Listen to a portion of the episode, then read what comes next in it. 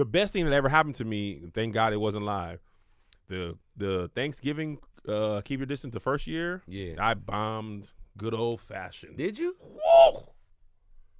Whoa! Man. Slow motion bomb. I was catching people's eye contact. And they both, we both knew I was bombing. They was just like, I looked at Brittany, he was like, nigga, I, I'm, I'm down here. I can't help you. Man. But it was like, and then I, I went to like my closer from the last year's tour, which was undefeated at that point. Mm-hmm. I was like, well, surely this will get them. Yeah, but you didn't have the energy to really Bruh, bring it up. Yeah, it took a long time to get there, that's and they was like, nah, man. Yeah, it doesn't pay off, and it's scary. It can yes. be scary, and it can make you feel alone. It did. You know so once saying? I bombed, it can, it can make you feel the alone. Worst thing had already happened. I was like, yeah. it was like, you seen Ozark? Yeah. So you remember when Jason Bateman's character, when he got caught by the uh, the cartel dude, and he threw him in that pit. Which pit? Like which? Because he always getting caught. He by came to his house. The first time he ca- came to his house, he caught yeah. him. He threw him in that pit out of lights on and stuff. You're right, right, right, right, right. He survived. Navarro, Navarro, Navarro. Navarro is a good friend of mine. Shout yeah. out to Felix. Anyway, go ahead. Oh, the dude, the actor. Yes, the dude. dude oh, really? It. Yeah, yeah. So yeah. after that, when he survived, he was like, "The worst happened. I'm not dead." Yeah. So the thing I was fearing wasn't even that bad. Right. And that's how it was for bombing. Like once I bombed him, you know, in front of my friends and family, I looked at Tony in the eyes, and he was just like, "Hey, man, yeah, I can't help you." I don't know, man. People people be building me up so much to people that it'd be like, oh, God. Wait till you see this dude. I'm talking about, listen, he is knocked your socks off. And I'd be like, I got a headache today. That's the other thing. I had a you headache. I had got the booster. I had a big-ass headache, Bruh. too. I'm, I'm saying, like, you know, Bruh, like three, I four times Tylenol, like, you got to put one right here, put one right here. I'm sorry, go ahead. Yeah, but Tylenol in a nine millimeter. Never mind. Kim, stay still, stay still. Shoot the headache! Shoot it! Tahir got a nine with an EpiPen. I, okay, I'm happening sorry. Right now? that, that's li- I was literally like, oh, oh, that's funny though. Yeah, no, I just tied it out in a nine millimeter. So, I just made that up, but you can take that though. You know what I'm saying? Like you say, say that my headache so big. Melissa had to put a Tylenol in a nine millimeter. She shot me in my sleep. You know, I'm sorry.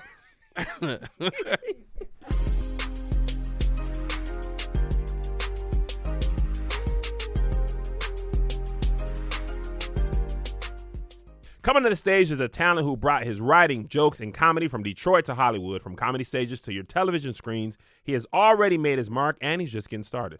Please help me welcome to the stage writer, comedian, actor, and one of the funniest roasters I I know. Yeah, ladies and gentlemen, comedian C P. Clap it up for him. Hey, he is our friend. Welcome welcome to Kevin on Stage. I'm happy C P. To be here, man. How are I'm you, happy man? To be, I'm amazing, man. I love the purple set. Thank you. It's, it, this is this is dope. You know what I'm saying? Like...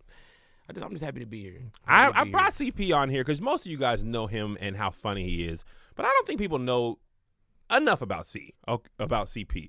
Uh, not only is he a funny comedian, one of the world's best, top five, uh, in most people's top five, top ten, and almost everybody else's, especially in our class of comedians, but he's also brilliant as like a smart man. Computer engineering?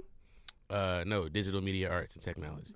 You, did you start in engineering? I did start in engineering. Okay, did start engineering in yeah. Michigan State? Michigan State, Michigan right. State. And I, Marquita Bradley done Marquita Bradley. I was reading these questions. I said, what you talking, C P?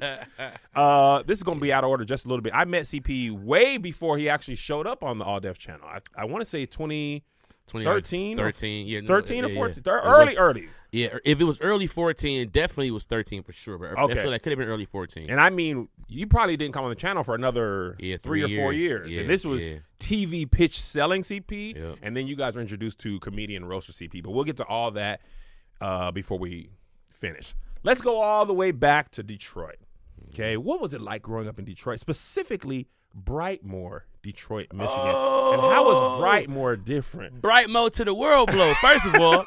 um, you know what's crazy, man? Like, uh, Bright. I mean, Brightmoor was one of those areas that people were afraid of, but being in it, we all kind of were together, and, you know, everybody knew each other. My parents, well, my dad specifically lived in Brightmoor since, like, nineteen seventy-two. They were, like, mm-hmm. the second or third black family to even move into Brightmoor. Um, so, you know, they, he always tell me stories like, man, we used to be beating up white boys and hitting them with slingshots. They be trying to shoot at us, all kind of stuff. You know, oh, just because wow. it was, you know, it was weird. Like they were, it was like a, a, a reverse gentrification, how black people came into that oh. neighborhood, you know.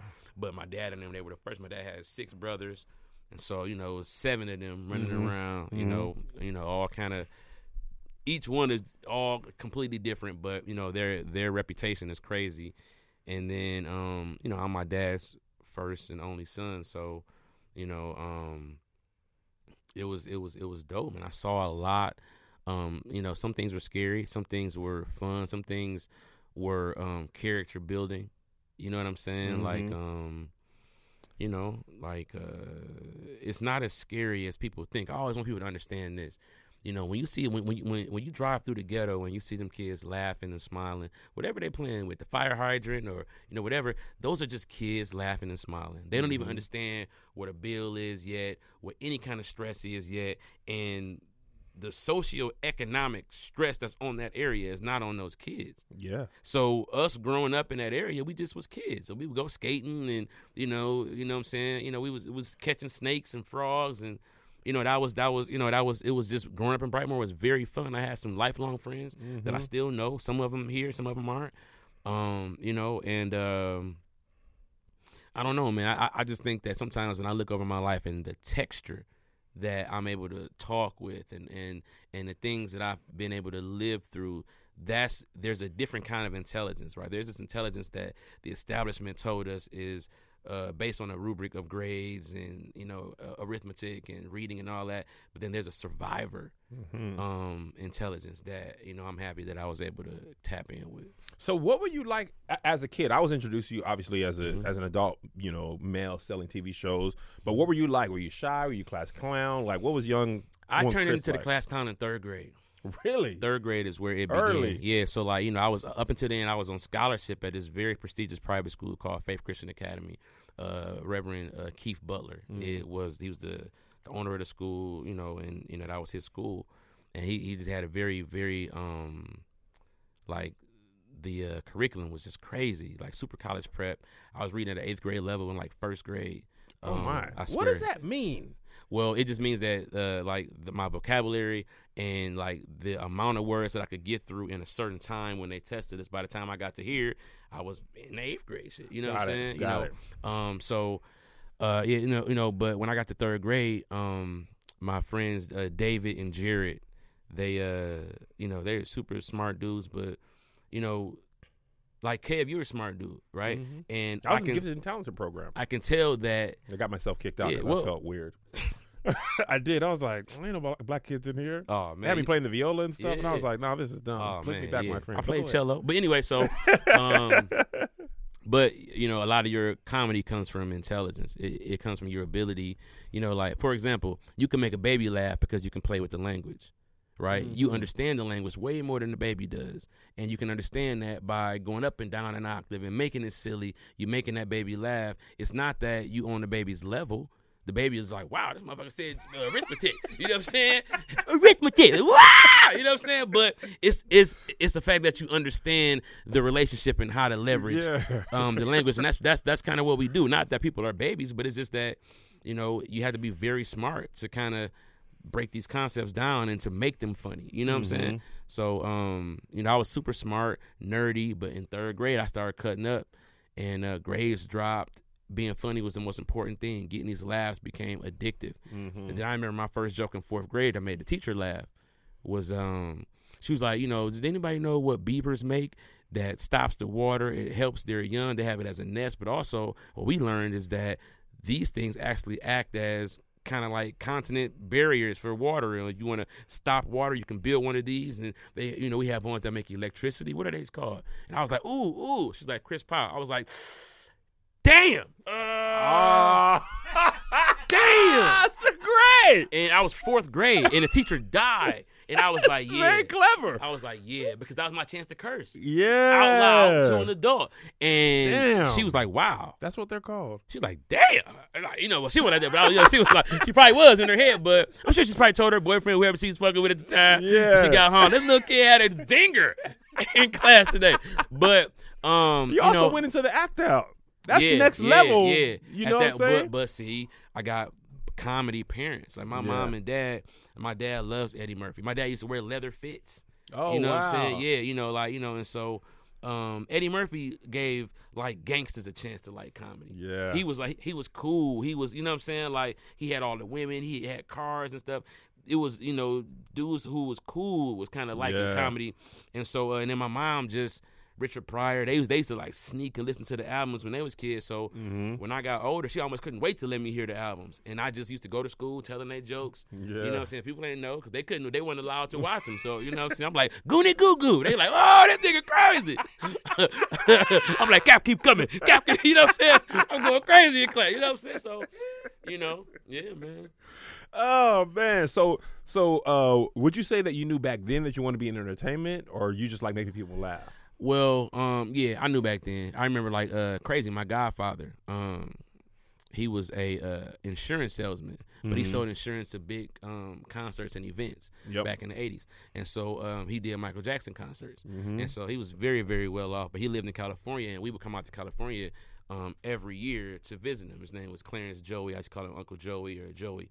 And um, he set up my trust fund for college, but also um, we were walking on Venice Beach, like nineteen ninety, I think.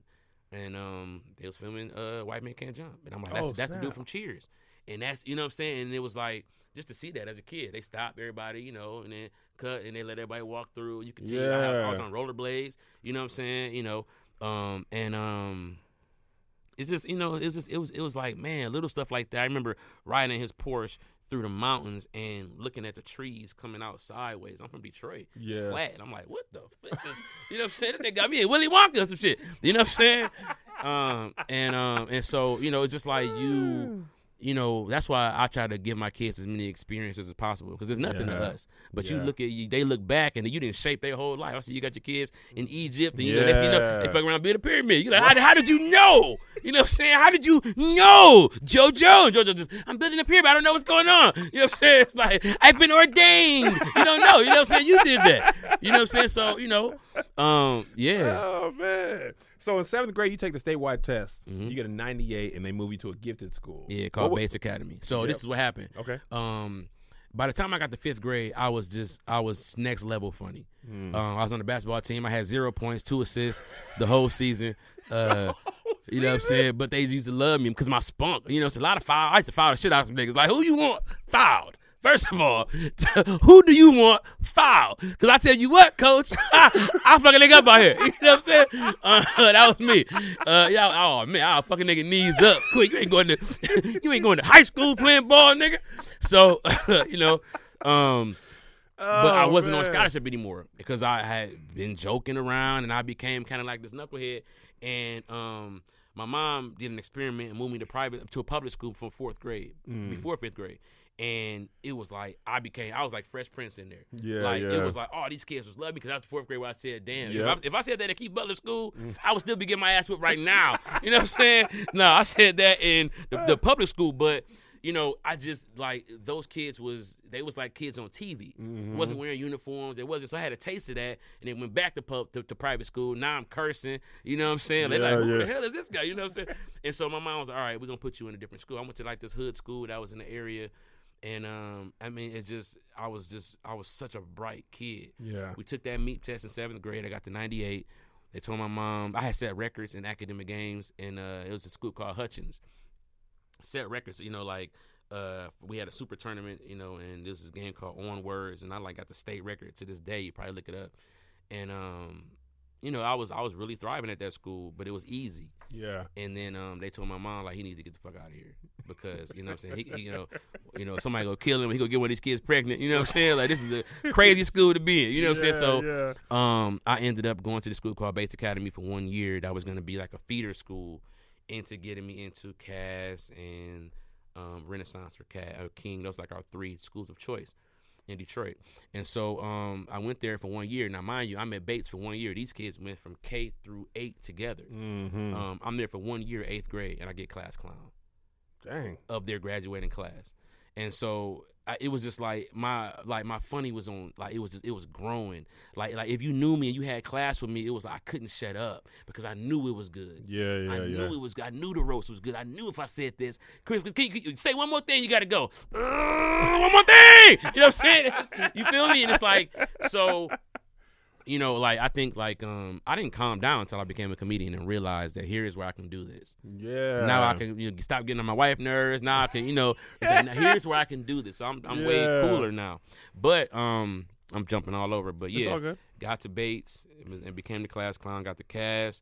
and was too much of a class clown, got kicked out of Cass and had to go to Mumford, which is where I found my home at. It's a very smart school, but it was a neighborhood school, but it was they they let me express myself, and it just, I really flourished in there.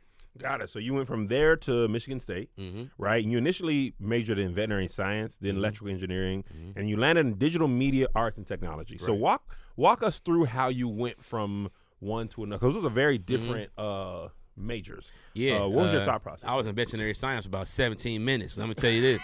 um, we had orientation. I'll never forget. I, you know, I'm from Detroit. I had a, a purple polo with the with the horse that was the real horse, like, you know how the, the color mm-hmm. of the horse is real. The little man is a jockey, like it ain't like just all monotone color. It was like a special edition. It was like one hundred eight dollars and shit mm-hmm. like that. Mm-hmm. You know what I'm saying? From uh, from Hudson's back when before it was Macy's. So uh, and I had some Gucci loafers, some little jeans, mm-hmm. and then we go orientation to take us out to the farm. And the dude talking, he just talking casually. He put on his glove, da, da, da, da, and then he stick his hand in this cow's ass up to his shoulder, and I was like. And everybody's like, mm-hmm, right. And, so then just, and I'm like, I just want to work on pit bull right. puppies. You know what I'm saying? I want to cut off Rottweiler tails and shit. I want to do regular shit I seen. That, you know what I'm saying? Because it's like, in the hood, the veterinarian was a nigga you can look up to. I, our vet was named Carl. He still vets my mom and dog to this day. Wow. He cut all the Rottweiler tails. He do the worm medicine. I said to be that nigga. This nigga, what the fuck are you doing with this horse, sir? Or this goddamn cow? So I'm like, all right, cool. Cool, because I was going off what I knew, and that's, I, I think that's one of the lessons for kids, man, going to college. You got to sometimes. I didn't know a lot of stuff. Mm-hmm. I thought I did, right? My parents, or you know, a lot of my uh, parents and grandparents, they were they worked at Chrysler, right? Their bosses were the electrical and mechanical engineers, so that's that's what they wanted me to be. They make about seventy, yeah. So I'm like, oh shit, okay, got to make seventy. You know yeah, what I'm saying? So, yeah. you know, I, I go into engineering, but then it's like, oh, these kids, they all they do is work alone. It's a lot of math. Like, I can't keep up with this homework and still be cool as hell. You know what I'm saying? Like, these um, are the choices we must make. Yeah, for real. You know what I'm saying? Like, it gotta be something that'll let me be me. Yeah. And, you know, and I like video games and I like um, just digital. I, I'm I'm a tech guy. I like, you know, I used to go to Funko Land. I had to really think about it in my head, like, dog, what do I like to do? Mm-hmm. Like, before I leave this, this, I, I'm, I, shit, I'm, I'm three years in now. You know what I'm saying? Like, what do I want to do? And um, this just, this the, I, I'm going to say the communications college because, quote unquote, that's where the losers had to go, communications. And so I'm like, man, I just, I wasn't cutting it in engineering. I wasn't trying to be a loser. I just didn't know. Mm-hmm. And I got in there, and then there was. Now there's like all these subsidiaries. Now it's telecom. Yeah. And then the telecom is has P B S in it. For our area, and P B S like bought a building at Michigan State, and the students work P B S. I'm in there, they like switching to, you know, Teletubbies and doing this and that. It's like the whole studio, and I'm like, man, that's dope. I like that. I look at it every day. You know what I'm saying? And I'm like, man, you know what? Like, I want to get into that program. It's like fourteen kids in the program when you get into like four hundred level, and um, just started thriving. I won some film festivals. Um, you know, we did some coding.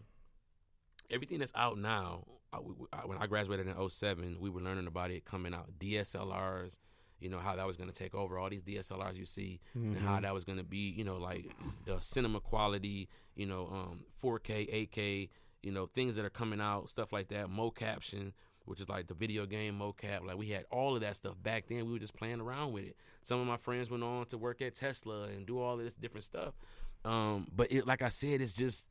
I always say it's just the color run. It's just the color run. That's all this shit is. What does that mean? Okay, so let me break it down to you. They have this thing in Michigan. I know they do it everywhere else where it's like an event. You pay to get into the event. The event is for like, you know, cerebral palsy or something like that. But it's like a big event, like a run.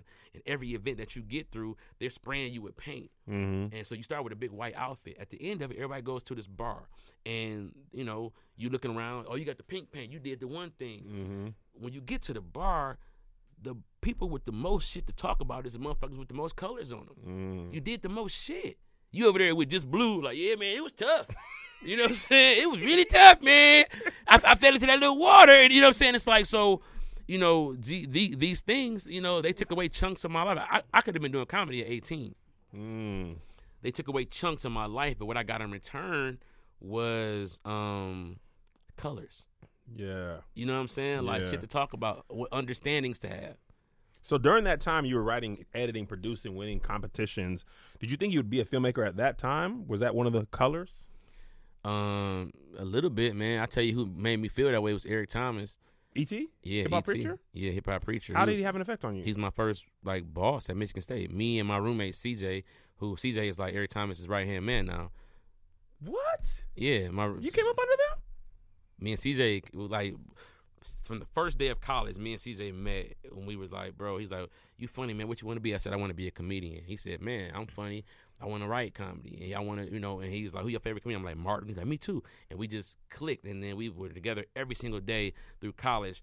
When I pledged Kappa, mm-hmm. um, C J was working with E T. It was like, that was the perfect time for us to split. Yeah. Because I was over here pledging. I was the president. And he was working under E T. After our, after our cross and all that, he brought me to meet E T. Yeah. And I and, and so I'm watching E T and I'm like, man, you know, it'll be dope, man. Like, your message is so strikingly good. Like, everything you're saying is just like, it's scaring me how much you hitting me. And so I made that video that with Bad As You Want to Breathe is as bad. I made that where he, you know, he was like, yeah. And um and then E T was like, yo, that was, they did like a million hits and all that. And so he was like, dude, we we we're gonna be a team. This is our new team. And so Um, I would host events with E T on campus where we would talk to kids and we would like, you know, we, I mean, like, we worked together. I never forget it. Like, but, but at the same time, it's like, you know, I would listen to E T's message, but then I'm still president of the Kappas. I'm smoking weed in the Kappa house. Mm-hmm. There's babes running around everywhere. Babes. You know what I'm saying? And so that's what the old school noobs used to say. Oh, I mean, y'all got the babes. I ain't heard, you know, babe is a big. Yeah. Like, and so, you know what I'm saying? It was just like, you know, it was like I had to make a decision once again. It's like, mm-hmm. man, you know, I had to go off. And E T told me, like, man, you run around here being so funny and charismatic and all of that. And you're not, if you do it to just distract these people, then that's not a good look for you. Mm. If you're doing it just to be funny and get these laughs, he's like, bro, that just, it's the difference between a clown and a comedian. And are you a comedian or yeah. are you a clown? And I think E T was trying to make me leave it all alone. Right. But I was like, shit, I'm a comedian. You know what I'm saying? Like, give me a choice. Watch this. You know what I'm saying? So, but, um, but yeah, man, like, you know, like E T, D D, like, you know, this is this is like family. Mm-hmm. You know what I'm saying? So that, and that's that's what's dope. I talk to C J all the time, to Toby, and, you know, just watching what they're doing. And all, it's just like dope. And they always tell me, like, they called me on their podcast one time, like, tell them how E T told you, get your stuff together. You, you know what I'm saying? But, yeah, man, like, you know, just. So at that time, doing that, when I saw the effect that that had, I'm like, well, I could do this for myself, too. Yeah, yeah. I can make a video for my own stuff. I, I, I can make, you know what I'm saying? It's like, you know, and, um, yeah, man, it's just, it's just, it's always been this. It's yeah. always been trending towards this. So tell me about your time at Detroit Diesel. You were working on their website department. And you're trying to. Oh, that's Marquita Bradley. Y'all. Did he not think you was real, Marquita Bradley? Ah, Did he not think you was real? Man. That's M B. That's M B. Marquita Bradley going to get that information. All right. So you're so, trying to get your foot in the door at an ad agency. Talk yeah, to us about that whole okay, experience. Okay. So Nike and the whole thing. So we're at Michigan State, and everybody, I've, I've graduated now. And, um, you know, I, I got a couple summer classes to finish up, but they're done now. And it's like October. I'm in the Kappa house. Mm-hmm. I don't want to go home to Detroit because I don't know what's, you know, I don't want to be stuck. So I'm just staying in college right now. I'm just chilling. And, you know, people looking at me like, oh, I was the president. And I'm looking like a loser right now. Mm. And so I'm like, man, let me go to this um, job fair just to make myself look like, you know. And so um, Detroit Diesel, man, it was a young lady there. She was just like their recruiter, but she was cool. You know, she was a black young lady, and I was just really just connected with her. Like, hey, man, you know, da, da. And I, I, was, I told her I was a graphic designer, but I was lying. I took some graphic design classes because that was a part of my, you know, it was yeah. in my curriculum, but I, I never dove into that. You know yeah, what I'm saying? Yeah, yeah. I remember uh, my best friend, Tommy Walker, he was a graphic designer at the time. Uh, shout out to Tommy Walker, um, Detroit versus everybody. He's the guy who created Detroit versus everybody. Oh, dope. Yeah. Oh, everybody stole that design. Yeah, oh, yeah. everybody. That Detroit, you know what I'm saying? Yeah, it yeah, was yeah. like, yeah, man, Jesus versus Detroit, everybody. Right. But, you know, like, uh, but, you know, that, he, he got the Gucci versus everybody. Like, mm-hmm. he, you know, went on. But he was, I was calling him at work, like, all right, how do I select, what is it, select a new panel? And so uh, I worked there for two weeks um, because weeks prior to that, I was in the Kappa house. And um, I was watching T V, and there was this commercial came on. It was like C G I, and I had just learned about C G I. Mm-hmm. And um, so I'm first of all, I'm like, oh, shit is happening. Yeah, I yeah. feel like Jon Snow, like, oh, my God, winter is, this is a walker. Right. This is a walker. they, do y'all understand what this is? Winter you know? ain't coming on. Winter is here. And I'm like, wait a minute. If if they're doing that, somebody is directing these C G I commercials. Somebody is writing these treatments. I'm like, I can do that. I, I, I can do this. Mm-hmm. And so I called Nike. And they were like, bro, don't ever call here. I was like, you right. Um, How you decide to just call Nike? Bro, because it's like, that's me, dog. You just got to go for you it. You went for literally the, I, I, one of the I, world's I, I biggest called brands. Portland, the campus, called around. Is marketing or this marketing or this marketing or this marketing? Yes. What do you want? Y'all need your boy. You know what I'm saying? What's happening? I rock the show all the time. You know what I'm saying? I love y'all. Uh, y'all shoes are sweet. I like the Air Force Ones. I like the uh, I, I like the Air Maxes. She was like, sir, what do you want? I want to make commercials for y'all. She was like, we don't make our own commercials. We're the marketing. Like, we hire an agency. The agency, like, we basically monitor the agency. Yeah. I'm like, oh, who, who's the agency? She's like, Wyden and Kennedy. I'm like, all right, cool. Yeah. Thank you. Thank you. Uh, thank you. You you'll be hearing from me soon. Paul White and Kennedy, they were like, man, they they were kind of funny, like laughing, like, dude, you are, how old are you? I'm like, twenty-three, just graduated college. Don't ask why I'm just that late, but listen, listen, I changed my major in the middle. That's not the point. The point is, uh, you know what I'm saying? He's like, listen, um, bro, this is this is the top agency. We're we're the bee's knees. Yeah. Um, you don't start here. You end your career here. Mm. I'm like, damn, that's a game. They dropped their nuts on that. They said, uh, this is what you do. You find an agency that's in your area, and you build it up. And then when you're the guy, we'll know you're the guy. And so I'm like, all right, well, he's like, where you live? I'm like, I'm in Michigan. He came. He's like, oh, man, there's so-and-so, there's so-and-so, there's uh, B B D O, um, Campbell Ewald, Global Hue, da-da-da. I'm like, cool. So donor, you know, just go find somewhere. So I had like three or four frat brothers. I'm about to drop so many names because people don't understand the connections. Um, so like, uh, I have so many frat brothers that were working at this company called Global Hue, right? These frat brothers have gone on to be like, um, Rob Chavis, one of the top writers in Hollywood right now. Mm-hmm. He's, um, he's like got the C B S overall deal. He's writing Blackish. He's, you know, like he's the guy. Yep. Then, then, um, DeTavio Samuels, uh, who was my boss, who is now the C E O of Revolt. Um, he's like a media, like conglomerate genius. Dang. Um, and so like, uh, these are, you know, and there's a couple of other my frat brothers who I knew from the chapter who I said, yo, just give me an interview. The interview took weeks to get. In the meantime, in those weeks, I started working at, D- at Detroit Diesel, sweating my ass off every day because I don't deserve to be there, right? Um, what did you, what is Detroit Diesel? What did you do there? Uh, we made Mercedes-Benz engines for mm. uh, Mercedes-Benz um, semis. Got it. And like Sprinter vans and all of that kind of stuff. And so my so job, manual labor, manual labor. Oh my God, no, bro, are you serious? No, I was, I was, I was, I was graphic designer, and then I was the, I was the director for the training videos. So like, if we for the next, see, let's say like, so I was there in oh seven, so we had the oh eights coming in. Uh, I would go into a studio with an engine, and then we would say, this is how we want you to build this engine. So that while they're on Christmas break, we would be doing these. Oh, so that when it. they come back, we have these new videos, and you, every department, go into their thing, watch their part of the training video. It illuminates the engine. Da, da, da, da. That was what I was there for. Got it. But when I came, it wasn't it wasn't time to be doing that. It was just time to be doing the graphical stuff, which I had lied and said I could do. So I'm making like you know like like company letterhead stuff, and I mean and they're like, this look kind of basic. I'm like, no, no, see the line right there. When I do that line, and, and then I like chop it up. All right, I I make you another one. You know what I'm saying? And so um.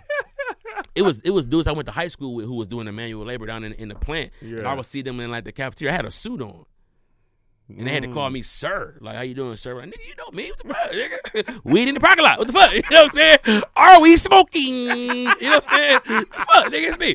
But it's like, dog, you know. And um, I just uh, so uh, one day, um, Global Hue called me. Was like, man, we got an interview for you. Mm. Um, so I went after work.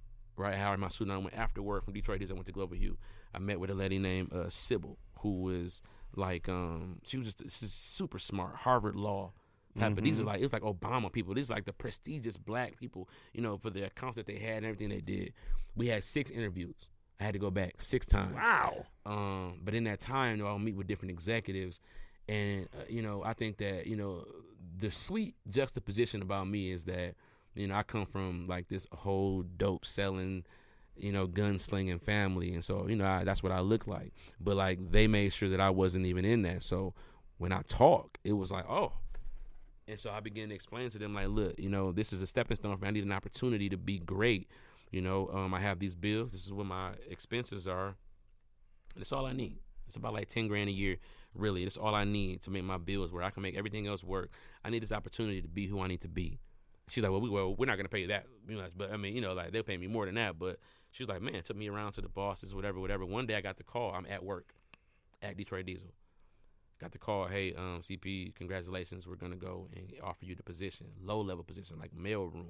Mm-hmm. I walked traffic? Into, traffic. I walked, into my, so I walked into my boss's office, like, hey, how you doing? Listen, bro, I quit. And he was like, oh, I understand, man. So you going to put your two weeks in? Put my twenty minutes in, nigga. Not my twenty minutes. That's how long it took to take me from getting here to my car. Yeah. And so I fuck around, ran out that bitch so fast, I left this dog ass peacoat that I had. I, th- I think about that peacoat like twice a month. I left that peacoat. I, I was gone. Oh my! Turned God. In my badge and shit. get, get this shit off of me. I got a real job. And you know what I'm saying. So I got over to Global Hue, and traffic was basically um, in like an intern program, right? Um, because I didn't, I didn't, I wasn't a marketing major, mm-hmm. right? And so the intern program is this. I'm basically, I work for everybody in the company. Yep. You need something, right? You need to take this print file from this person to this person. I'll do that, but you got to explain to me what the, what the changes are. And then I have to understand those changes and walk it to graphics or walk it to, you know, design or walk it to marketing, I mean, uh, uh, you know, research. But what happens is a year of doing that, I know everybody's job. And yeah. I become like, you know, depending on who thinks that I'm valuable, I'm up for draft. Mm-hmm. It's like being in the G League, and now it's like a year is up. Any company, any part of the company can hire me. Got it. Now, I wanted to be creative, just mm-hmm. go in there and be a copywriter. And at the time, I, I, you know, people have, if you don't know me, I can come across very hot doggy, um, you know, in my competitive mode because I don't put anybody above me, especially like men and, you know, elders. I got young parents, and so you know, I was the only child. I was with the grown-ups. Yeah. You know, so I was slamming spades on sixty-year-old niggas. Right. You know what I'm saying? Bitch, get off the table. You know what I'm saying? I'm nine years old. All right, young blood. You know what I'm saying? So, you know, it's like, you know, I I don't, I, I don't do well with um trying to be a subordinate yeah, to yeah. a peer. You know what I'm saying? So, like, if I got a better idea, I'm going to say it at that time. I'm young. You know what I'm saying? They got, well, we're going to pitch this. Hey, that's whack as fuck. I got this one. And they like, this guy. So, you know, um, they ended up, you know, uh, that wasn't, Creative was a small knit group. And they were together. And I, re- I really had a lot of respect for them. But the Walmart team, because we had the Walmart account. Yeah. And we had the African-American business over at the Walmart account, which was huge. We did a lot of crazy commercials over there. Um, that were like dope to see come out on T V, but they saw DeTavio and um, Tracy Jennings, like they saw like, oh, this young nigga is a bulldog, mm-hmm. you know what I'm saying? And, you know, and I, you know, from me being, you know, a low level, they can take me into the meetings and I could, and so they were like, come over here, we got something for you over here, and so, um, but my I always had my eyes on creative, you know, which was like. I didn't want to hurt their feelings, but it's like, I'm not here to be this executive for twenty years. Yep. I'm here to write a dog-ass commercial and skyrocket. Yeah. I need, I need, I need, I have to get out of here. And so, um, I, you know, worked there for two, two years in that position, and I got a chance to write this Walmart Christmas spot because um, our creative team, bless their heart, they were striking out. Mm-hmm. We had just elected Obama.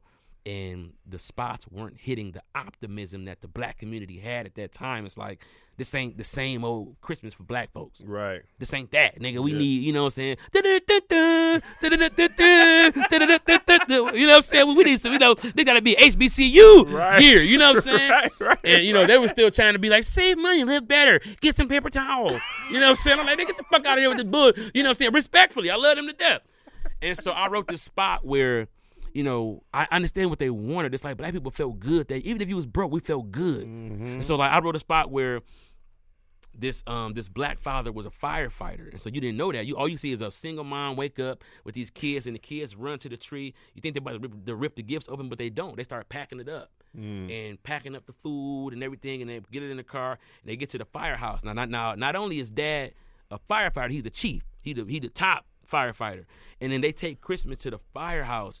because some people got to work. To some people, Christmas is, is a work day. Yeah. And some of those people, we need them to work so that we can enjoy ourselves. Yeah. And so it was just a it was just a thing to kind of celebrate them. You know, um, oh eight, we still didn't forget the New York firefighters from nine eleven. So, you know, it was it was it was a good way to, you know, and they ate it up. And and, and I wrote a song. You know what really? I'm saying? Yeah, I wrote a song, nigga. Yes, I wrote a song. The moments I spend with you, you, you mean the world to me. They didn't use it. You know what I'm saying? But uh, but the song helped sell it. But it was like, no, we're we going to license, um, they licensed Donny Hathaway. I'm like, oh, well, you know, if you're going to do something. If that's an option. Right, if you're going to do something, do something. You know what I'm saying? Um, but after I wrote that spot, you know, um, it was it was, it was what I needed. It was like, all right, cool, y'all. I started doing comedy around that time. I was very happy about that, and it was like, you know, it was time to step off. And, you know, DeTavio and um, this lady named Danny Twyman, who was like uh, H R, and they pulled me to the side like, C P, we love you, and you, you know, you just, but you're coming in tired, you're doing this comedy now. They they came to my show like, you like you really good. Uh, we just lost, you know, it was, it was a recession at that time, and we mm-hmm. lost scope of work. We got to let one person go. It don't have to be you. If you say you want to be here, then, you know, that's what it is. But we see this as an opportunity for you to take this little severance package and go. And we want to see you. They was crying and shit. And I'm like, let's do it. Like, I'm, you know, I'm ready. Like, I, I did what I came here to do. And um, so sometimes when I make these T V shows, not, you know, I think about people like that who it's like, you know, they really, they believed in me, you know what I'm saying? You know, and um, and they set me loose with a little something in my pocket to help me to, to go, you mm. know what I'm saying? And, you know, I mean, that unemployment shit, that shit kicked in until my daughter was born. Mm. You know what I'm saying? And, you know, but by that time I had did shit Detroit niggas say, and everything blew up from that. And so it was just a wrap. But yeah, like, you know, it's just you take these chances, man, and they really do make champions. Yeah. So a lot of people don't. I mean, a lot of people know you from the internet and from stand-up. But uh, like we were saying earlier, I met you through pilots, mm-hmm. right? You you you sold a lot of pilots. You don't really yeah. brag about yourself mm-hmm. in this arena much, but quiet is kept. You have sold some shows. Yeah. So in two thousand fourteen, you sold. You started selling pilots. Can you walk us through that process and how you've done that more than once? Like, yeah, yeah. What that's like? What's that like for you? Um. So they had to pull me, um, kicking and screaming, to do anything YouTube because my city was starting to recognize me as a real deal comedian that they could get behind. And I didn't, at the time, it's like I didn't grow up wanting to be on YouTube. I wanted to be on T V. Mm-hmm. And I, I just didn't want no parts of that. I did one video, shit Detroit niggas say, and everybody was like, oh my God. And then I, I kind of started doing more. I made Reggie Bo and all of that. Um, and so what happened was one day I got a call, and this is this is how life works. This is how it made me feel like shit be a simulation, right? I got a call from two producers randomly from Hollywood mm-hmm. that liked my content on YouTube. Yeah. And this is back when, this is twenty eleven, twenty twelve. People were kind of making content, but they weren't really, it was just like, it was like the metaverse. We didn't know what, yeah. what to do with that space for real. We kind of yeah. was just getting really into it. We hadn't built out a lot of stuff. Um, and so um, my stuff was good. And so uh, producer Chill Mitchell, who, shout out to Chill Mitchell, he called me and was like, man, I could, he's best friends with Martin. He's like, man, I could, I could get you straight to Martin and you could be in our clique. And, you know, start touring with us and doing this and that. And I'm like, okay, okay, that's dope. White dude called me, named Chip Hall, was like, I can get you um, everything you got on the internet, bro. We can turn that into T V shows, and I can show you how to own it. Mm. And I'm like, fuck, I wish the black dude would have said that. You know what I'm saying? Um, because, you know, that's like, that's, you know, I got, I just had my first kid, like, I need to own my shit, you know, and I don't need I don't need to be nobody's best friend. I don't need to be in nobody's clique. I don't need to be nobody's little nigga. I need to be making my own money. And, you know what I'm saying? I love that. And so it's like, um, you know, white man felt like, you know, he he wanted to see the thing is I had all the ideas and I had everything, and it was like I was just a fresh way to do it, and it's like fifty percent of that was enough for him. Like, oh nigga, you got everything. All I gotta do is just take you here and then introduce you. And so, you know, and at that time, fifty percent was good enough for me, too. Mm-hmm. Cause I'm like, shit, I ain't getting, I got zero percent. Right, right, you know what I'm saying? Right. So, um, crazy. Uh, we, so he came to Detroit, and um, I took him around the city, and this is how God works. Big Sean had came back to Detroit for this concert, and he hit me up like, hey, man, I want to do a video. Because the stage setup was a corner store. like like a corner store on stage. Mm-hmm. And so I want you to do this video where you ride me in the corner store, but then you see it's me, and then we like you start fanning out. And so this is after shit Detroit niggas say, but Chip is there. So we he was there when I shot it. I took him mm-hmm. to set. We shot it. And then we go to the Pistons arena, which was um, at the time it was the um, the Palace. Mm-hmm. And uh, we, we, you know, me, him, my wife, we all in the box. I'm ready to watch it with, you know, twenty thousand kids in there, all from Detroit. And um, you know, we do the video, and in the video, I rip my mask off, and the kids go crazy. And I look at my wife because I'm like, oh shit, you know what I'm saying? Like, you know, like I, I, I, I think I might have smoked a big ass blunt. I was like, ooh, you know how just the weed was here. I was like, oh, it's weed, and these kids are screaming for me. I look at her, and then I look to Chip to go be like, man, and he's walking out of the suite on the phone with his lawyer. That was December twelfth, two thousand twelve, January fifth, uh, Founders Day for Kappa, two thousand thirteen. I was in L A, and we was writing down. He was writing down everything I said. What else? What else do you see? What else do you see?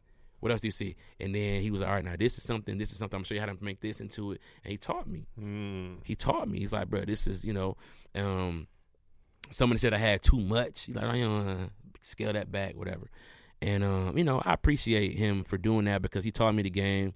He put me around, like, some of my best friends in the industry right now, like Trevor Ingleson, Doug Banker.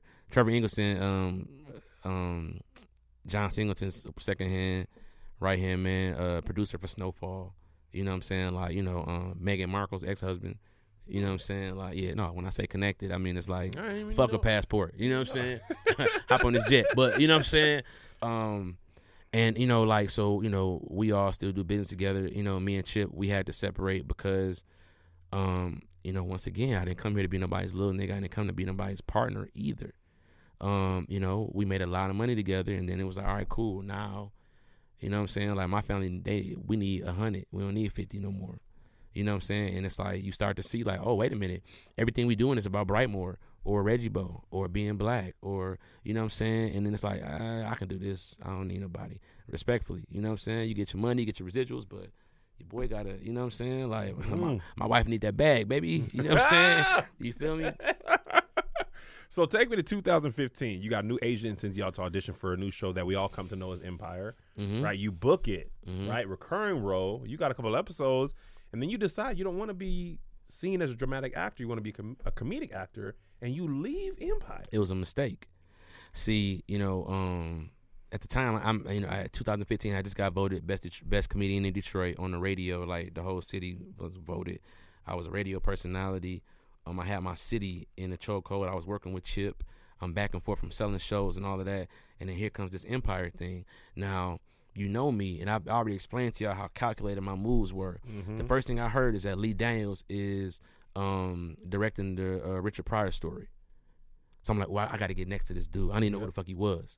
I had no idea who he was. Like, oh, he's doing that, and, and, he, and he wants me to play this role. I'm going to do it so I can get close to them. I remember, like, the day I got the role, I fucking chipped my tooth. When, and I already got a gap. So you, so you you you fuck around and chip a gap, nigga, Grand Canyon. You know what I'm saying? And so, um, nigga, like, first episode, I didn't even want to open my mouth because I didn't get my shit fixed till the day after. So I'm like, you're funny, Hakeem. You're very funny, Hakeem. Um, uh, I'm in Chicago with a chip tooth. I ain't got no dentist there. And so, um, just random shit I'm thinking about. But um, but when I got there, I just, I, I saw that, man, I just, It just I wanted to be at home, and it just was like, this ain't my scene. It's just it's just not my scene for a variety of different reasons, you know what I'm saying? But it just wasn't my scene, and I realized that it's like, man, sometimes, you know, um, nigga, the devil been around for a long time. He know what a blessing look like, you know what I'm saying? You feel me? He, he throw you some bullshit, you fall in a hole like Acme. You all the way down here. I'm living in Chicago for what? You know what I'm saying? I'm getting like seconds on the screen. Right. You know what I'm saying? But we shooting forever. But, you know, they changing this scene, changing that scene. It's like, man, like, this isn't, I don't want to be nobody's little nigga. And I don't want to be nobody's partner or, you know what I'm saying? Like, that's not yeah. me. And so that's always going to be, I'm always going to put me first. So why do you consider it a mistake? Want to take a quick break from the show to tell you about Raycon. Listen, a lot of people didn't make resolutions this year. You know what? I get it. But that doesn't mean you still shouldn't find a way to shake things up, whether it's by switching up your workout routine or going somewhere new. Whatever you challenge yourself with this year, there's no better way to do it than with a pair of Raycon wireless earbuds in your ear. Raycon wireless earbuds are the best way to bring audio with you. The everyday earbuds look and feel sound better than ever. There's also an awareness mode for when you need to listen to your surroundings. So you can take your AirComs with you wherever you go, which optimized gel tips for the perfect inner fit. These earbuds are so comfortable and they will not budge. Trust me. Listen, I love working out. I be running. I be jumping. I be sweating. And it really throws my entire rhythm off when my headphones fall out of my ears. There's certain headphones I won't even wear. And once Raycon introduced me to their everyday earbuds, I realized I didn't have to worry about that anymore. I can run, I can jump, I can flip, I can somersault, bear crawl, run up and down a hill. They don't fall out and they sound great.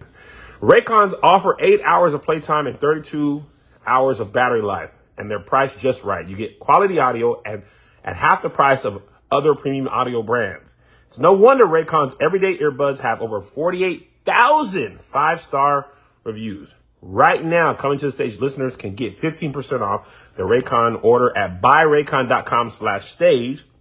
That's buyraycon.com slash stage to save fifty percent off on Raycons. buyraycon.com slash stage. Save you some money. Get you some quality audio. Trust your boy. And now back to the show. Um, because it was just it was a distraction for what I really was going on. Like I had two shows. Oh, you're saying going on Empire was a mistake. Yeah, I thought you were saying leaving Empire was a mistake. Oh no, getting on Empire was a huge mistake. Oh, yeah. I had mad shit going on. I didn't need that. Like, I'm Got sitting there, I'm sitting there with these niggas making this little change that they making, and they like, man, I'm about to like, nigga, shut up. Like, you know, you know what I'm saying? You ain't making no money. You're an actor, and I appreciate that. But like, I'm I got I'm producing like two projects, show running and writing, and I can't tell anybody because I don't want them treating me different right. on this shit. So I'm sitting there like, look at these motherfuckers. These niggas, yeah. Yeah, nigga. I'm like, man, I, I'll beat this nigga ass for real. I'm like, bro, let me get the fuck off this show because it's like, dog, I don't, I don't need it. I don't need it. You know what I'm saying? I'm sorry. Dog, I'm sorry. You, you are not trying to be nobody. If we, if, if we learn nothing else from you, you are not. You couldn't have been. You couldn't have had an older brother. Nah, it's my like, older brother. I ain't nobody's little nigga. This is, this is but how you know what's crazy? Works. This is how family works. I don't, but because I'm an only child, I've never been nobody's little brother. Ah. And I'm the man of the house. I was twelve years old, moving the car from the garage to the to the street from my mom. I was warming the car up. Like, nigga, I was the man in the house. So she get a boyfriend. I'm like, nigga, what the fuck you doing? What, what, what are you doing, Melvin? What you doing? Make some naked eggs, nigga? You know what I'm saying? It's me and my mama shit. It's me and my mama shit. You know what I'm saying? You feel me? Motherfucker, don't come here with that bullshit. Straight up. Can you imagine a twelve-year-old C P backing out the driveway one hand with the cigarette hanging hey, and the music up? My mama needed me to be the man. Nigga Melvin trying to pull up. Watch yeah, out. Yeah. Man, you are twelve. For real. Reading at an eighth grade level at seven. She needed me to be that, man. You feel me? You had oh. the kids you need, man. You know what I'm saying? Like, my mama, I was exactly what she needed me to be. Okay, so... Actually, this is what I liked about C P when I met him. Everybody else that I met at that this first year, when I used to be in this office, they was like, "Oh, here might this might be my thing." This, C P had come with shows already made and sold. You were the only person I met that had a slate. Mm-hmm. People came with one idea that was usually half cocked, and I'm not even like judging them because mm-hmm. I didn't know. I got lucky into that job too. I was acting like I knew what I was doing, but you had. Oh, I got this, and I got Reggie Bo, I got Brightmoor. I was like, he have three, yeah, four show I pitches? Can't cap. I, see, I can't cap. One thing I learned about how the how the how the white executives in this town move is that nigga, these shows is like real estate. Mm. These is all investment properties, rental property. I might live in one, I might not. Mm. You know what I'm saying? It's like, bro, I like, the way, I, I like that. I'm gonna build it up. I'm gonna frame it, and if it sell, it sell. If it don't, I got the bread. I, I didn't put my investment. I got my shit out, and we gone. We not married to nothing. If I love it that much, when I get on and be the nigga that I'm supposed to be, I come back and make it.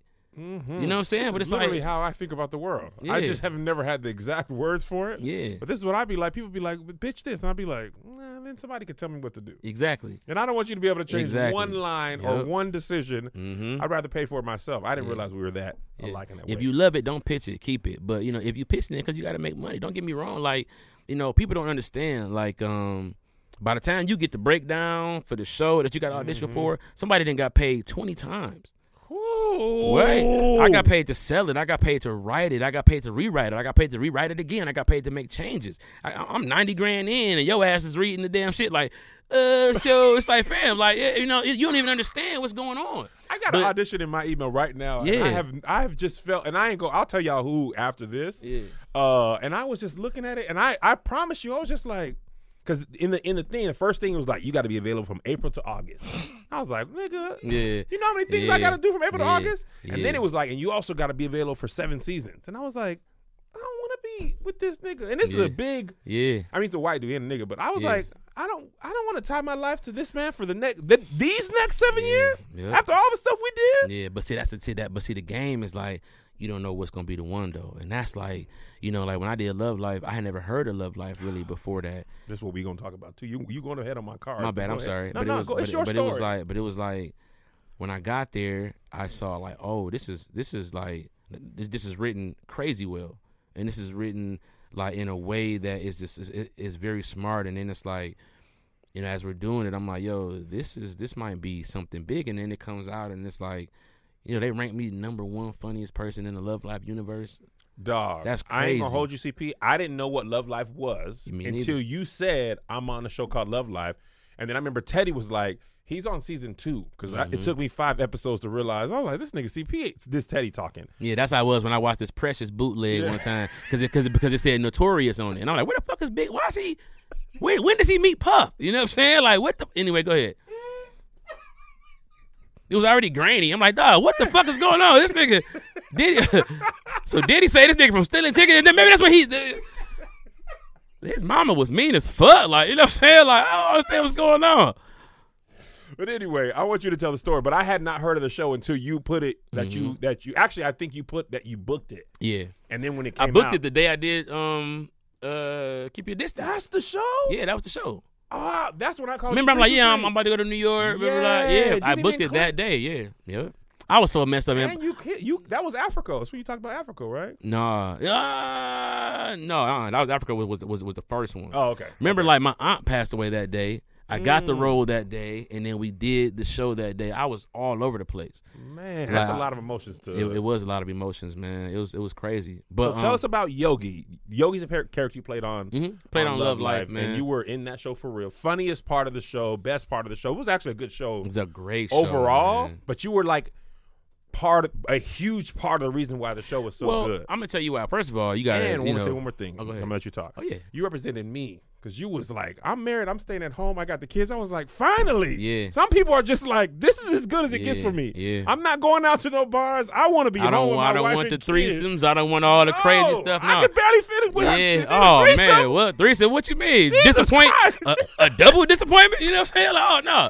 But look, what I think it was, you know, like, um, first of all, these actors and actresses that I was around was just so crazy, right? I went around William Jackson Harper, you know, Jessica Williams, Arian Moorhead. Then you got Janet Hubert. You know, you got um uh uh uh, uh Kimberly Elise. Yeah. You know what I'm saying? Like, you know, um, what's my man's name? Uh, Blair Underwood. You know what I'm saying? Like, so it was like it taught me a lot about how to act on set. First of all, it was, it was something that I need. It was a good experience that I needed to know going forward, because I feel like I'm gonna be doing it a lot more now. Oh, and, yeah. And it's like, all right, this it taught me a lot, but also it's like their stories were so important to tell, but they were very intense, and it was a lot of things that, you know, Will had to do as Marcus that made you upset, but the reason why he did it was because it drove the story forward about what it means to grow up. Yeah. And so I think that my character represented the most evolved, complete person on the show. I wasn't mm. single. I wasn't trying to, you know, I, I, you know, I was, I liked my job. I, you know, and so it was like, you know, to even play that role as a black man is so important. But number two, that show that we're black because we're black, and it acknowledges it in a way that doesn't throw it in your face. We want to have stories too that begin with us being successful and end with us being in love. Mm-hmm. You know what I'm saying? And so it's like, when you look at it like that, that's what made me be like, oh my God, this is about to be huge. Because like when people realize what this is mm-hmm. and who made it, this is a Paul Feig. This is like Bridesmaids, The Office. Like, this is Paul Feig, you know. Yeah. So he's gonna, it's gonna be shot the best. They're gonna use, you know, they were like, C P, the first day they said, what do you want to be? I said, man, I would like to be considered the black Will Ferrell. I want to be able to go and rip in any scene. Mm-hmm. And so I swear to God, like, two episodes in, uh, Sam Sam Boyd, which was the creator, he directed some episodes. But he's also he just created the show and the whole universe. He's like, yeah, don't C P doesn't need to rehearse, because what happened was I would say so, I would say something in rehearsal that'd be hilarious, and then you know I don't give a fuck. I go eat lunch, yeah.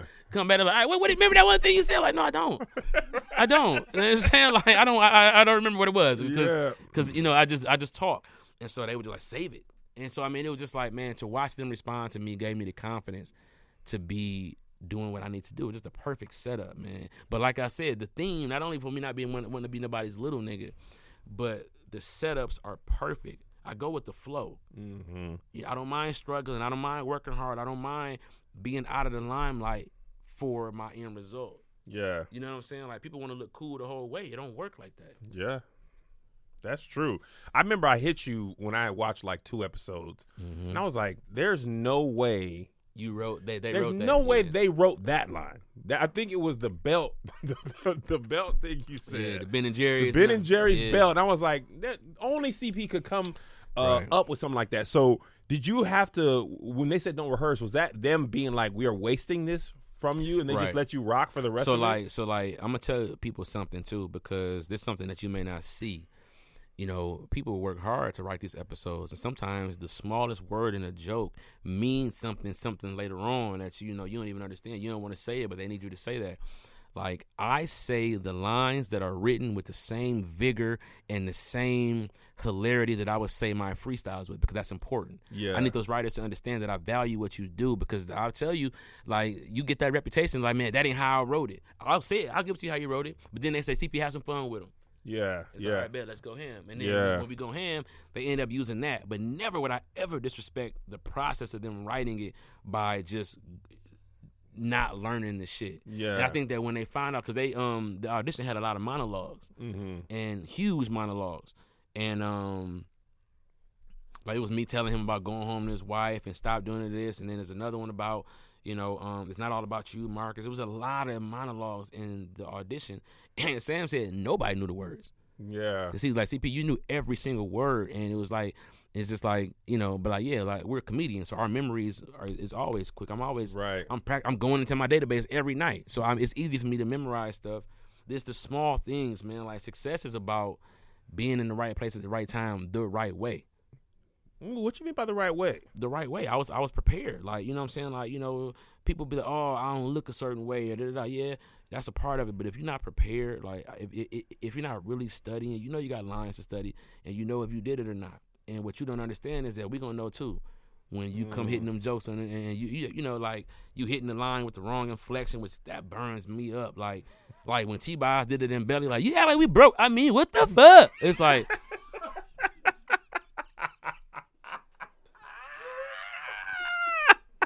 Like, T-Boz, do, do, do you understand? You know what I'm saying? I, I I get it. You know, y'all probably had a concert last night. Listen. You know what I'm saying? I don't know no Tiana. Like, D M X was killing his shit. You know what I'm saying? I don't know no Tiana. Here she comes. You out there, we broke. I mean, what the fuck? It's like, oh, here we go. We ain't winning shit now. We are not nominated for anything. Thank, thanks, T. Oh. And Cup. Thank you, Missus Boz. We appreciate you, Missus Boz. Thank you for your contribution. Oh, my gosh. So, so talk to me about, I mean, you had a lot, man. Love Life, obviously, is the most recent thing, mm-hmm. but you had H B O Def Comedy Jam. You had Detroiters. You was on, you had your own show. You, uh, show. You hosted World Star, which everybody was watching at the time. Like, which one of those was the most important to you, or are they all part of your story? World Star was the most important because I had to turn it down initially, and Q called me back and said, man, I think you're a star, and I think that um, you don't even see it yet. And so they, they end up paying me double because I turned it down. Don't be afraid to turn shit down. If they want you, they gonna want you. Think about how, you know, that ever stop you from, uh, you know, trying to get that coochie, you know what I'm saying? Mm-mm. Look at Steve Urkel. He got that ass. Anyway, um, but he did, though. And I was like, you goddamn right. Who wrote this? If I'm the star, I'm making a million out of the episode. I need to fuck Laura before the show ends. Oh, my God. What are we doing? I will not come tomorrow. Did I do that? I didn't do that because y'all didn't make me do it. Anyway, um, but no, I think um, I just, man, uh, I forgot the question. What was that? World Star. Michigan. Oh, yeah, yeah, World Star, right. They, uh, you know, they, they paid me double, and I moved my family to L A. That's how I got started. Really? Yeah, I was living on somebody's couch when I got that. Oh, snap. And I remember that. That was inspiring to me because I was like, oh, my, this man was just up in this mm-hmm. office. And and at this time, that that sh- everybody was watching that show. And you got all the rappers. You got to keep the clothes. Mm-hmm. I was like, dang, this is like – you could be here one day, yeah, and then there the next day. You know what and I'm saying? Then, but you can also be back home the next day. You know, it's crazy. I was supposed to make like four million dollars a year doing that because we were gonna, we were gonna, that was gonna, we did a ten episode run, but that was gonna be coming on every day after a while because World Star was an everyday brand. Yeah, yeah. So they were gonna be like, yo, we're, we're, we're gonna either shoot a bunch of them every weekend to stretch you for the week, or we're gonna need you to do different stuff. It might not always be a rapper interview. We were getting ready to change everything. It was mm. ready for gearing up for season two, which which will be just. Like some Kurt Loder type shit. Yeah. And then um, right before the first episode airs, Q passes away. Man. Whoop. And I'm like, that's my life. I just, I just, I'm living out here in this expensive ass place. And you know yeah. what I'm saying? I'm thinking I got money coming. Got to work now. So what was that like to like have that? I mean, you had a dream in hand and then, you know, you had it snatched away. Like, how did you, how did you like maintain your focus? Because you, it, from the outside looking in, it didn't seem like it slows you down in any way because well, you booked so many more things after yeah. that. But so like at the time, I had this I had this show on M T V called History of Rap. Me and Chip did, and it was very very controversial. They got they picked us up for like seventeen episodes, and then or t- ten episodes, but we got seventeen out of seventeen executives to vote yes on it, which has never happened before mm. to greenlight. And then, but it was like about rappers and telling real stories using puppets and all of that, and it was very controversial. And some rappers, I can't say their names, but they got with some executives and they put the kibosh on it. But when you get canceled like that, they got to pay you for the whole season. So then it's like, bam, now I got money again. I can live and relax. We can get peanut butter and jelly.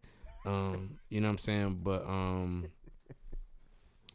you know, it's just like, uh, just keep moving. You know what I'm saying? Like I, w- I would be devastated. And I look at Chip and Chip's like, hmm, fuck it. And I'm like, damn, you're right. You're yeah. right. Like, like, you know, I can't, you know, what's going to stick is what's going to stick. But my life has a way of reminding me all the time that it's like, bro, this ain't chores. Mm. It's not chores, bro. It got, it got to be yours, man. Like, this ain't chores. You have fun over there. It was cool, but it's not yours. You got a mission. You told us when you was praying that you wanted it to be like this.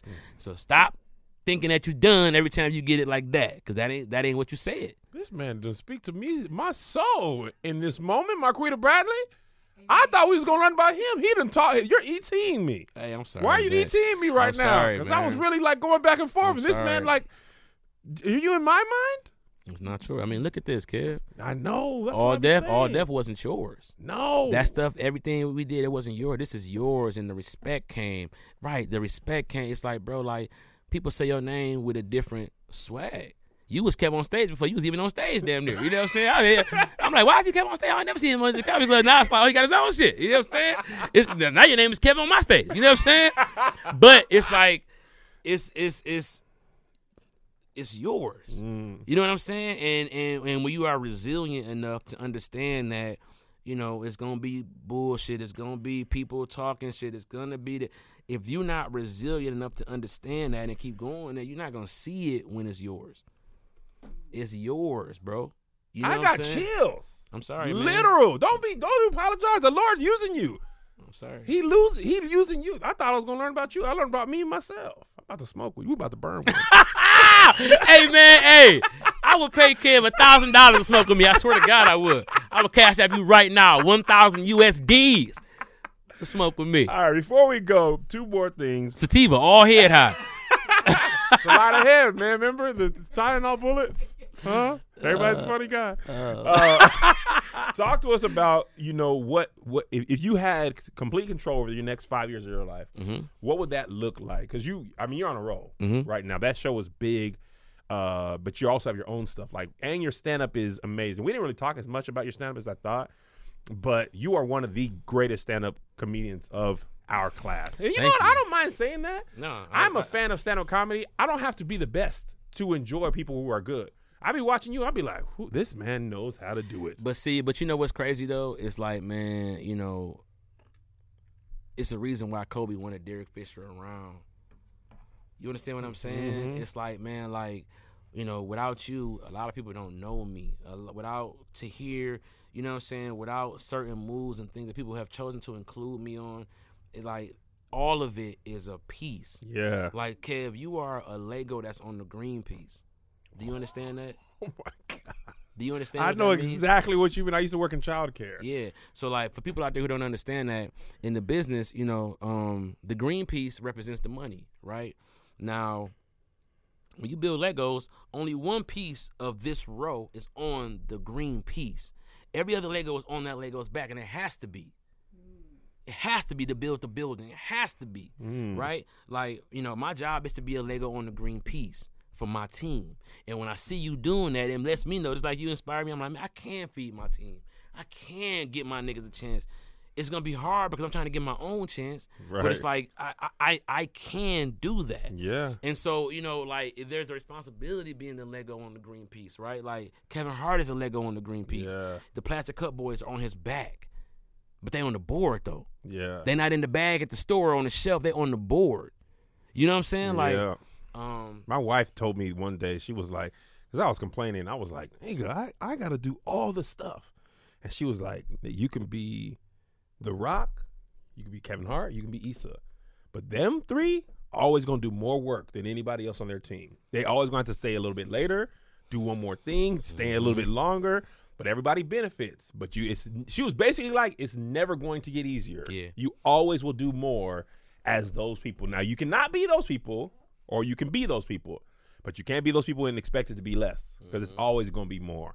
And ever since that moment, I was just like, dang, you really, you do got to, You man, really got to figure Melissa it out. Melissa got the game, oh, man. Oh, that's why, that's why I connect with Yogi so much. Because, yeah. like, I, I can honestly say my life is better as a result of being partnered with her. She is the the green piece. She the foundation. I'm on her yeah. back, mm-hmm. so to speak. Because it's like, without that, especially here, like, in Tacoma, it was different. But here, you need a grounding element yeah. for me. Like, mm-hmm. you, I think most people fail because of distractions. And this city, probably the E. I remember Nate Jackson said this when I first got here. He said, this city will give you whatever your vice is. If it's drugs, you'll get drugs. If it's women, cars, money, whatever it is. But if you can go through the distractions and focus, it'll give you everything else. Yeah. And I was like, most people, and that's why I'm glad I'm married and I ain't worried about none of them young women twerking and the like. Mm-hmm. I got my family, got to pick my son up from school in twenty-five minutes. But that's that's what keeps me focused, and I can go home. I'm at home anyway. I'm going to write this script because at seven o'clock, I got to take him to soccer. Yeah. I ain't got time to be chasing no hoes around. Mm-hmm. My son got soccer practice. I got to pick up. I got to drop something off at FedEx. Yeah. I'm too busy being in love to be yeah. messing around with these hoes. No, I told my wife, too. It's like, you know, her, she allows me to be me. Yeah. And I think that, you know, what's crazy is that, like, you don't realize how much people require of you when you're in the wrong situation. Mm. You're in the right situation, man, they can allow you to just be you, and they appreciate you for you. And her doing that, you know, everybody be like, I know he had you rolling all the time. She'd be like, I mean, he's he's very serious. You, you think he's not. You know what I'm saying? And, you know, she she just, she knows me, and it allows me to just be. And I tell anybody, like, man, like, having a family is going to put a focus on you that I don't think you really understand you need until you get it. Yeah. And when you holding that kid and you like, wow, like, you know what I'm saying? Like, everything, like, I, I, sometimes I walk around my house and I'm like, man, this is all jokes. Hmm. This couch is jokes. This dog is jokes. This T V is the projectors. This shit. This is jokes. Yep. My kid's on the Oculus. That, that's a joke Oculus. You know what I'm saying? Like, you know, we eating at this table. This is a joke table. We eating at this, you know, like, this. These are jokes. Like, I did this with jokes. You know what I'm saying? And that's like, man, like, you know, yeah, man. I have had the same thought. That dog that we got is, yeah. I, I told a joke in, in Birmingham. Yeah. Now you're alive. Yeah. And you that, that food in that refrigerator, that was uh, Tulsa. Did a weekend there, paid for the chicken beef and the pork recipe. That chicken was walking around one day, and I'm on stage, and his ass get Kentucky Fried for me, and he don't even know it. That's, that's how good my God is. That chicken was walking around, he didn't even know it. Dippeth in thy oil. Dippeth in thy oil. Dippeth in thy oil. All right, before we're going to go, Kev's Top ten, we ask every guest these ten questions. To answer these ten questions, ten questions. All we ask is that you give one hundred percent honesty, all right? Mm-hmm. Number one, who's your favorite person? Uh, man.